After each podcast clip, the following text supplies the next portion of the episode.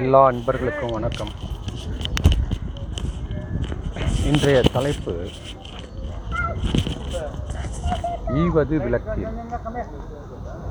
என்ன ஈவது விளக்கில் அப்படின்னா, ஔவையாருடைய ஆத்திச்சூடியில் ஈவது விளக்கில் என்று பாடியிருக்கிறார்கள். இது வந்து ரெண்டே வார்த்தை தான், எல்லா ஆத்திச்சூடிய வரிகளிலும் ரெண்டே வார்த்தை தான். அறம் செய்ய விரும்புலே எல்லாமே கவர் ஆயிடுச்சு. அறம் செய்ய விரும்பு ஆறுவது சினம், என்ன இயல்வது கரவில். முதல்ல அறம் செய்ய விரும்புலே எல்லா தர்மங்களையும் செய்யணும்னு சொல்லியாச்சு. அதுக்கப்புறம் ஆறுவது சினம், அதுக்கப்புறம் வந்து இயல்வது கரவேல், இருக்கிறத கொடுத்துரு. நாலாவது பாயிண்ட் என்ன சொல்கிறாங்க, ஈவது விளக்கேல். ஈவது விளக்கேல் என்றால் கொடுத்து கொண்டு இருக்கும் பழக்கத்திலிருந்து விடுபட்டிராதே. எந்த சூழ்நிலையிலும் கொடுக்கணும்னு ஒரு பழக்கம் இருந்துச்சுன்னா அந்த பழக்கத்தை நம்ம வந்து தொடர்ந்து செய்யணும். இப்போது இந்த குறிப்பாக இந்த திவசம் திதின்னு சொல்கிறாங்களே, இதெல்லாம் கூட அது அந்த அடிப்படை தான். என்னன்னு சொன்னீங்கன்னா, வருஷத்துக்கு ஒரு நாளாவது கொடு, அந்த காக்காங்களுக்கு கொடு, இந்த மாதிரி தானம் பண்ணு, தர்மம் பண்ணு. இது வந்து இப்போது போயிட்டான் இருந்தப்போ சோறு போட்டியோ இல்லையோ, இருந்தாலும் நீ வந்து இந்த கொஞ்சமாவது கொடுக்குற பழக்கத்தை ஏற்படுத்தி கொண்டு. ஏன்னா வருஷத்தில் ஒரு நாளாவது கொடுப்பேன், அம்மாவுக்குன்னு கொடுப்பேன், அப்பாவுக்குன்னு கொடுப்பேன். ஸோ வருஷத்தில் 2 நாள் நீ கொடுக்குறேன். அந்த கொடுக்குன்ற அந்த பழக்கம் உன்னை உயர்த்தும். அதை வந்து விட்டுறக்கூடாது. இப்போ அம்மா அப்பான்னு சொல்கிறதுல நம்ம என்ன பண்ணுறோம், வருஷம் அந்த தேதி வரப்போ கண்டிப்பாக கொடுப்போம் இல்லையா?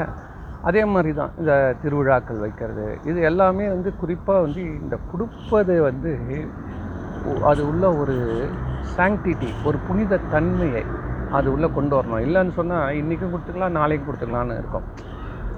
சரிங்க, இன்னும் வர வேண்டிய பணம் வரல, வந்தவொடனே கொடுத்துக்கலாம். ஆனால் இன்றைக்கி வந்து என்னென்னா, நான் செய்யணும்னா செஞ்சிருவோம், கண்டிப்பாக செய்ய வேண்டும். அதுதான் ஈவது விளக்கல் என்றால் கொடுத்து கொண்டு இருப்பதை விளக்காது. எந்த காரணத்தை கொண்டும் எந்த ஒரு காரணத்தை கொண்டும் சரி. இன்னொரு பொருள் என்ன சொல்கிறாங்கன்னா, ஈவது விளக்கல்னா ஒருத்த யாரோ கொடுக்குறவனை போயிட்டு தடுக்காது அப்படின்னு ஒரு பொருள் சொல்கிறாங்க. நம்மளுக்கு வந்து இந்த இதில் வந்து கான்டெக்ஸ்ட் நம்ம பேசுகிறப்ப பார்த்தா இதுதான் பொருள் கரெக்டாக இருக்குது. அதாவது ஈவது விளக்கல் என்பது அந்த போஸ்ட்போன் பண்ணாதே, ப்ரோக்ராஸ்டினேஷன், அது மாதிரி அதை வந்து தள்ளி போடாதே அல்லது அதை நெக்லெக்ட் பண்ணாதே என்றது. அப்போ கொடுக்குறதுன்னு நீ இறங்கிட்டியானா கொடுத்துட்டே தான் இருக்கணும். அந்த கொடுக்க வேண்டியதை நாம் ஏற்றுக்கொண்ட அந்த நோன்பினை விடாமல் செய்யணும். இதுதான் இதனுடைய பொருள். சரி, இது ஏதாவது எந்த ஒரு மதத்திலேயாவது எந்த ஒரு ஞானியாவது இந்த வார்த்தையை சொல்லியிருக்காங்களா அப்படின்னு நம்ம தேடி பார்க்குறப்போ இந்த மாதிரி ரொம்ப இல்லை. ஆக்சுவலாக பார்த்திங்கன்னா, இந்த திருக்குறளில் வந்து எல்லோரும் இவ்வளோ போற்றி போகிறது காரணம் என்னென்னா, அது வந்து எந்த ஒரு மதத்தின் அடிப்படையிலோ எந்த ஒரு இது என்ன இந்த கூட்டத்தின் அடிப்படையிலையோ அந்த மாதிரி இல்லை. அது உலகத்துக்கே பொதுவாக நச்சு நச்சு நச்சுன்னு சொல்லியிருக்காங்க. அதாவது அந்த மாதிரி பிரதிபலனை வச்சு வச்சு வச்சு ஒருத்தங்கிட்ட நம்ம ப்ரூவ் பண்ணி காட்டணும். நம்மளுக்கு மேலே இருக்க கடவுளாண்டியோ தேவர்களாண்டியோ நம்ம யாருன்னு ப்ரூவ் பண்ணி காட்டணுன்றது தான் பல பேர் சொல்லுவாங்க. ஆனால் இங்கே நீ உன் மனிதனாக பிறந்ததே ஈதல் இசைப்பட வாழ்தல், அது அல்லது ஊதியம் இல்லை உயிருக்கு. என்ன பாருங்கள், இதை மாதிரி வந்து இதெல்லாம் உன்னுடைய பெர்டினன்ட் டியூட்டி, இம்ப்ளைடு, உன்னுடைய உள்ளே பொதிக்கப்பட்ட ஒரு மனிதன்னா அந்த மாதிரி இருக்கணும். அப்படி இருக்கிறவர்கள் தான் மனிதர்கள், இல்லைன்னா அவங்க விலங்குகள் அப்படின்னு. ஏன் விலங்குகள் கூட கொடுக்குது, ஏங்க மரம் கொடுக்குதுங்க, விலங்குகள் கூட கொடுக்குதுங்க. சரியா இருக்குது, மாடு என்ன பண்ணுது, தான் கன்றுக்கு போக மீதி உள்ளது மனிதன் எடுத்துக்கிட்டோன்னு கொடுக்குது, முரண்டு பண்ணாமல் கொடுக்குது. இதுவே அது முரண்டு பண்ண ஆரம்பித்து வச்சுக்கோங்க, அது யார் அதிகமாக வளர்க்க முடியாது, பண்ண முடியாது. அதனால் இதெல்லாம் நம்ம யோசனை பண்ணுறப்போ மனிதன் என்பவன் சக மனிதர்களுக்கு கொடுக்கும்போது தான் அவன் முழுமையான மனிதத்துவம் பெறுகிறான். அவ்வளோதான். சரி, இது மாதிரி இருக்கிறப்போ நான் யோசனை பண்ணி பார்க்குறேன். நம்மளுடைய வரலாறில் நிறைய வந்து கதைகள்லாம் வருது. என்ன விடாமல் கொடுக்கணும், இடைவிடாமல் கொடுக்கணும், யார் வந்து கேட்டாலும் வந்து இது வந்து கர்ணன் நம்மளுக்கு ஏற்கனவே இப்போ நிறைய பார்த்துட்டோம். அது இல்லாமல் வந்து வள்ளல் தன்மையுடையவர்கள், வள்ளல்கள் அவங்களும் வந்து கேட்குறவங்களுக்கு கொடுத்துருக்குறாங்க. ஈவன் ஓயா மடம்னு ஒன்று இருக்குது, திருவண்ணாமலையில் ஓயா மடம்னு இருக்குது. அது ஓயவே ஓயாதான், 24 மணி வரவங்களாம் சாதம் போட்டுனே இருப்பாங்க, சாப்பாடு போட்டுனே இருப்பாங்க. அது ஓயா மடம். இதெல்லாம் ஒரு விஷயம் தெரிஞ்சுக்கிறது. இது மாதிரிலாம் இருக்கிறப்போ பெரிய புராணத்தில் வரக்கூடிய இந்த அடியார்கள் வந்து அவங்க கொடுத்த மாதிரியான ஒரு வரலாறு எங்கேயும் ரொம்ப காணும். இது மாதிரி தேடி பார்க்குற வரைக்கும் இவங்க செஞ்சுருக்கக்கூடிய ஈகை இருக்குல்ல, யாருக்கு ஈகை பண்ணுறாங்கன்னா வந்து அடியார்களுக்கு ஈகை பண்ணுகிறார்கள். அடியார்கள் யார், அதாவது தன்னை நாடி வரும் அடியார்கள் என்றால் சிவபெருமானை வணங்குறலை யார், எல்லாருமே சிவபெருமானுக்கு அடிமைகள். என்ன, இந்த உயிர்கள் சிவத்துக்கு அடிமை, புரியுதா? இந்த உலகத்தில் உள்ள பொருள் எல்லாம் அவனுடைய உரிமை. அதனால் இந்த சிவபெருமானுக்கு முன்னிட்டு யார் எந்த ஒரு உதவி கேட்டு வந்தாலும் ஒவ்வொரு அடியார்களும் ஒரு ஒரு விதமான தொண்டை இடைவிடாமல் பண்ணி கொண்டிருக்காங்க. இப்போ நம்ம இயற்பகை நாயினார் பார்க்கலாம். அவர் என்ன பண்ணார், தன்னுடைய மனைவியை கேட்ட உடனே கோபம் வரல, சந்தோஷம் வந்து தான் இருக்கு. முதல்ல கேட்ட உடனே அவருக்கு முகத்தில் சந்தோஷம். ஏன்னா இருக்கிறது கேட்டாங்க. இதில் என்ன வேடிக்கை பாருங்கள், என் மனைவியை அவர் கேட்டுட்டாருன்னு உடனே சந்தோஷப்பட்டார். நம்ம தவம் நிறைவேறுது. என்ன ஒரே தவம், எது கேட்டாலும் கொடுக்கணும். அதே மாதிரி நம்ம சிறு தொண்ட நாயனார் அவர் என்னென்னா, அடியார்கள் ஒருத்தர் வந்து அவர் பார்த்து அவருக்கு உணவளிச்சு தான் இவர் சாப்பிடுவார். அவருக்கு உணவளிக்கணுன்ற அந்த ஈகை தொழில் அவர் வச்சுருக்கார். அவர் வந்து கண்டிஷன் மேலே கண்டிஷன் போட்டுன்னு போகிறாரு. அப்பவும் அவர் எல்லாத்தையும் கொடுக்குறாரு. ஈவது விளக்கேல். மூணாவதாக வந்து இயற்பகை நாயனாருக்கு அடுத்ததாக வந்து இளையான்குடி நாயனார். இந்த இளையான்குடி மாற நாயனார் இருக்காருங்களே, அவர் இப்போ இந்த கான்டெக்ஸ்டாக கரெக்டாக வருவார். ஏன்னா நம்ம கொடுக்கறது அப்படின்னா ஒருத்தங்க டிமாண்ட் பண்ணி கேட்குறது வேறு, வந்து இல்லைன்னு வந்து கேட்குறவங்க, புரியுதுங்களா? ஸோ இல்லை அப்படின்னு வந்து கேட்குறவங்களுக்கு உணவு வந்து முதல்ல சாப்பாடு பசி அப்படின்னு வரவங்களுக்கு உணவு அளிக்கிறது தான் வந்து அவருடைய கடமை. அதனால் இப்போ நம்ம வந்து இளையான்குடி மாற நாயனாருடைய வரலாறு பார்க்க போகிறோம். சரியா? அதனால் நிறைய பேர் வந்து நிறைய செயல்கள் செய்திருக்கிறாங்க. சைவத்தில் இருக்கக்கூடிய ஒரு இந்த பொருள் வாழ்க்கைக்கு ஏற்ற மாதிரி, ஏன்னா அதில் வந்து அடியார்கள் டிமாண்ட் பண்ணி கேட்டார் யார், சிறு தொண்டர். அதே மாதிரி வந்து மனைவியை கேட்குறதும் வந்து ஒரு டிமாண்டு. ஆனால் ஒன்றுமே இல்லாமல் ஒருத்தன் வந்து ராத்திரியில் சாப்பாட்டுக்கு நிற்கிறான். இது வந்து நம்ம இயற்பகைக்கு இது கரெக்டாக புரிஞ்சு வரும். இது என்ன சொல்கிறாரு வந்து, இந்த அந்த காலத்தோடைய என்ன சொல்கிறது பொருள் வாழ்க்கைக்கு உகந்து ஒத்து வருது இந்த அடியாருடைய வாழ்க்கை. என்ன சொல்கிறாரு, இவர் வந்து எல்லா தன்னை நாடி வரக்கூடிய அவ்வளோ பேருக்குமே அவர் வந்து அன்னம்பாளிப்பது தான் அவருடைய தொழில், அவருடைய தொண்டு. சிவபெருமான் பார்க்குறாரு, எல்லோரும் என்ன சொல்கிறாங்கன்னா, ஐயோ அவனுக்கு வசதி இருக்குது, சோறு போடுறாயா, அவனால் சம்பாதிச்சான், எல்லாம் அப்பம் பாட்டம் விட்ட சொத்தியா அப்படின்னு பேசுகிறானுங்க. சில பேர் என்ன சொல்கிறான், அவன் அவனுக்கு நல்ல சொத்து நிலங்க, அவன் ராசிங்க, நம்மளுக்கு வந்து ஒரு பங்கு விளையுதுன்னா அவனுக்கு 3 பங்காக விளையுதுங்க. அதனால் அவன் கொடுக்கறது ஒன்றும் பெரிய விஷயம் இல்லைன்றது எல்லாம் உலகுக்கு அதனுடைய உண்மைத்தன்மையை நிலைநிறுத்துவதற்காக அவருடைய தொண்டின் உரைப்பை உலகத்து காட்டணுன்றது. அதாவது என்னென்ன உலகு காட்டணும்னா வேறு ஒன்றும் இல்லைங்க, இருவனை ஒப்புங்க. ரெண்டும் நம்மளுடைய பவரும் இறைவனுடைய எதிர்பார்க்கக்கூடிய பவரும் ஒன்றா மீட் ஆகுது வச்சுக்கோங்க. இறைவன் நெருப்பாக இருக்கான்னு நம்ம ஈரக்கட்டையாக இருக்கிறோம். நம்ம எப்போ காயிறோமோ அந்த நெருப்பு பற்றிக்கிச்சு ஒளியாக வருது. இவ்வளோ தான் விஷயம். அப்போ எல்லா ஒரு ஜனங்களும் வந்து இங்கே ஒரு அதிசயம் நடக்குதுன்னு பார்க்குறாங்க. உண்மை அதுதான். அதனால் இவருடைய அந்த பற்று, அந்த ஈரம் எல்லாம் போயிடுச்சு, பற்றெல்லாம் போய் இவர் உலர்ந்த சருகாகிவிட்டார். அந்த எந்த விதத்துலேயும் வந்து அந்த மரத்துலேருந்து விலகிவிட்ட பட்டை போல் அவர் சருகாகிவிட்டார். எந்த விதமான பற்று ஈரம் இருந்தால் தான் ஒன்றோட ஒன்று ஒட்டும். இது ஒட்டுதல் அற்ற நிலைக்கு அவர் வந்துட்டாருன்றது இயல்பாக நடக்கக்கூடிய ஒரு இயற்கை சம்பவம் அது. ஸோ அந்த சம்பவத்தில் என்ன நடக்குதுன்னா, இவருடைய வறுமையை தழுவ நேரிட்டிருக்குது. இருந்தாலும் அப்படியும் அவர் தன்னை உழைப்புனால் எவ்வளோ உழைத்து கூலி பெற்று திருப்பியும் தன்னை நாடி வரவங்களுக்கெல்லாம் அன்னம் பாலிக்க கூடாது, அதனால் முடிஞ்ச அளவு செஞ்சுக்கிட்டே இருக்கார். அதுக்கப்புறம் அதுக்கும் கூலி கொடுக்கல, வறுமை மேலும் மேலும் அதிகம் ஆகிறப்போ தன் அங்கங்கே கடன் வாங்குறார். அவர் இப்போ கொடுத்துறோம் அப்படி கொடுத்து சொல்லி கடன் வாங்கி அப்படியும் தன்னுடைய தொண்டை இடவிடாமல் செய்து கொண்டு வருகிறார். இதில் என்ன ஆச்சுன்னா, இது ஒரு லெவலுக்கு மேலே போகிறப்போ கடன் கொடுப்பாரு இல்லை, அவருக்கு தொழிலும் கிடைக்கல. ஸோ வீட்டில் அவரும் அவர் மனைவியும் மட்டும் வீடு ஒன்று இருக்குது. அந்த வீட்டில் பசியிலையும் பட்னிலையும் இவங்க 2 பேரும் 3 நாள் சாப்பிடாமல் இருக்காங்க. 3 நாள் 4வது நாள் யாராவது ஏதாவது கொடுத்தால் ஆகாரம் இல்லைன்னா தொழிலும் இல்லை. வீட்டில் சிவசிவன்னு சொல்லுவாங்க பாருங்கள், இந்த மாதிரி சிவசிவான்னு உட்காந்துருக்குறாங்க. இவங்க சிவசிவான்னு உட்காந்துருக்கிறது பார்த்த உடனே சிவன் கிளம்பி வந்துட்டாரு. சிவன் வெளிப்பட்டு விட்டது. சிவன் என்ன சொல்லுது, வந்த உடனே ஒரு முதியவர் வேடத்தில் வருது. முதியவர் வறியவர், அதுவும் வர நேரம் பாருங்கள்.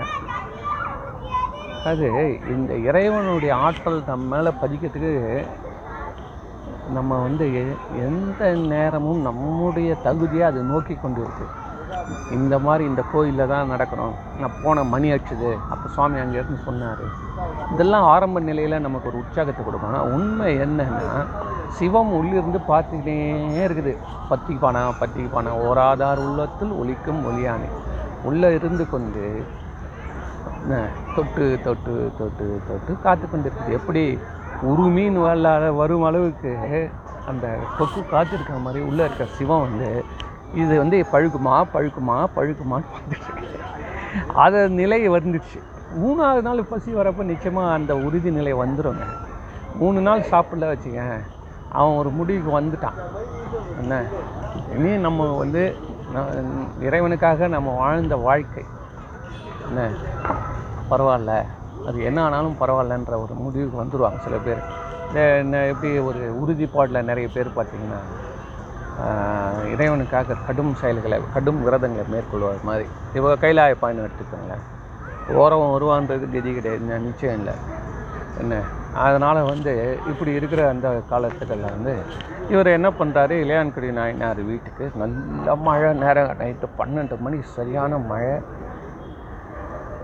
கடும் இருட்டில் நடுங்கி கொண்டே ஒரு வருகிறார். யார், நம்மளுடைய சிவபெருமான் ஒரு முதியோர் இடத்துல கதவை தட்டுறார். உடனே கதவை திறந்து பார்த்துட்டு, வாருங்க வாருங்கள் வாருங்கள் சுவாமி வாங்க வாங்கன்னு சொல்லி உள்ளே அழைச்சின்னு போயிட்டு அவருக்கு மாற்றிக்கொள்வதற்கும் உடலை துடைத்துக் கொள்வதற்கும் துணி கொடுத்து அவரை ஆசுவாசப்படுத்தி அவர்களை அமர வைத்தனர். அவர் சொல்லுவார், ஐயா ரொம்ப கடும் பசியில் இருக்கேன் ஐயா.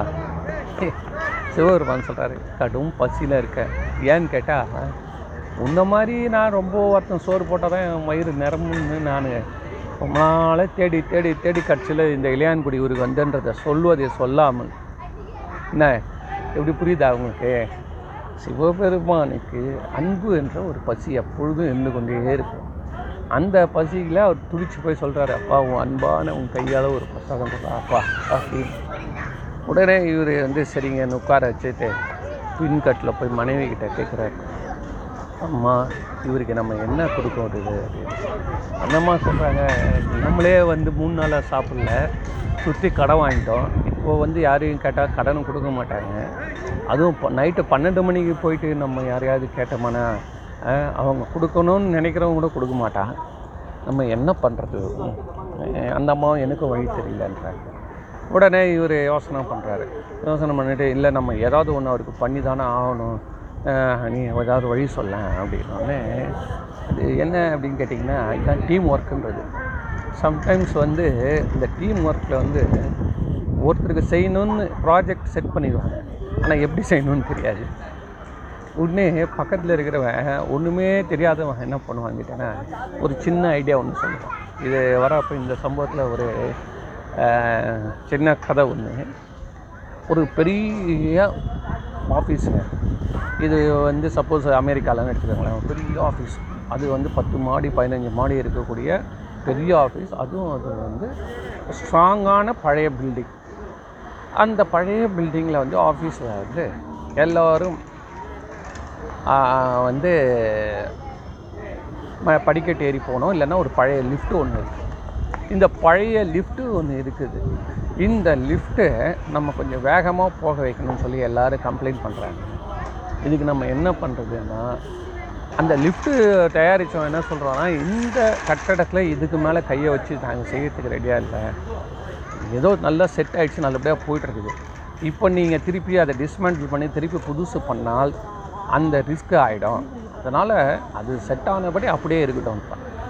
அப்போ இது எப்படி என்ன பண்ணுறதுன்னு ஒரு நாளும் வந்து தொழிலாளர்களுக்கும் மேனேஜ்மெண்ட்டுக்கும் நிர்வாகத்துக்கும் இடையே வந்து ஒரு கசப்பான, என்ன நம்ம சொன்னது செய்தியே, இவங்க செய்ய வேண்டியது தானே, வேறு என்ன வழின்னு. அப்போ பெரிய பெரிய அதிகாரிகள்லாம் மீட்டிங் போட்டு போகிற நேரத்தில் இந்த காப்பி டீலாம் காய்ச்சி கொடுக்குற அந்த பியூன் அவன் வந்து மீட்டிங்லாம் முடிஞ்சு போகிறப்போ அந்த தலைமை நிர்வாகியை பார்த்து, ஐயா, எனக்கு ஒரு யோசனை தோணுது, நான் சொல்கிறபடியே செஞ்சீங்க இது கொஞ்சம் நல்லபடியாக முடியும். அவர் வந்து இதில் தான், அதாவது இந்த டீம் ஒர்க்குன்றது என்னென்னா, அந்த எப்படி ஒரு அணில் கூட ஒரு கல் எடுத்து போட்டு அதை வந்து நம்ம அப்போ ஒரு அணிலுக்கே இவ்வளோ ரெகக்னேஷன் கொடுக்குறாருன்னா, ஒவ்வொரு வானரத்துக்கும் எவ்வளோ பார்த்து பார்த்து ரெகக்னேஷன் கொடுப்பார் யாரே ராமர். ஸோ அதுதான் நம்ம we have to sail along with that team.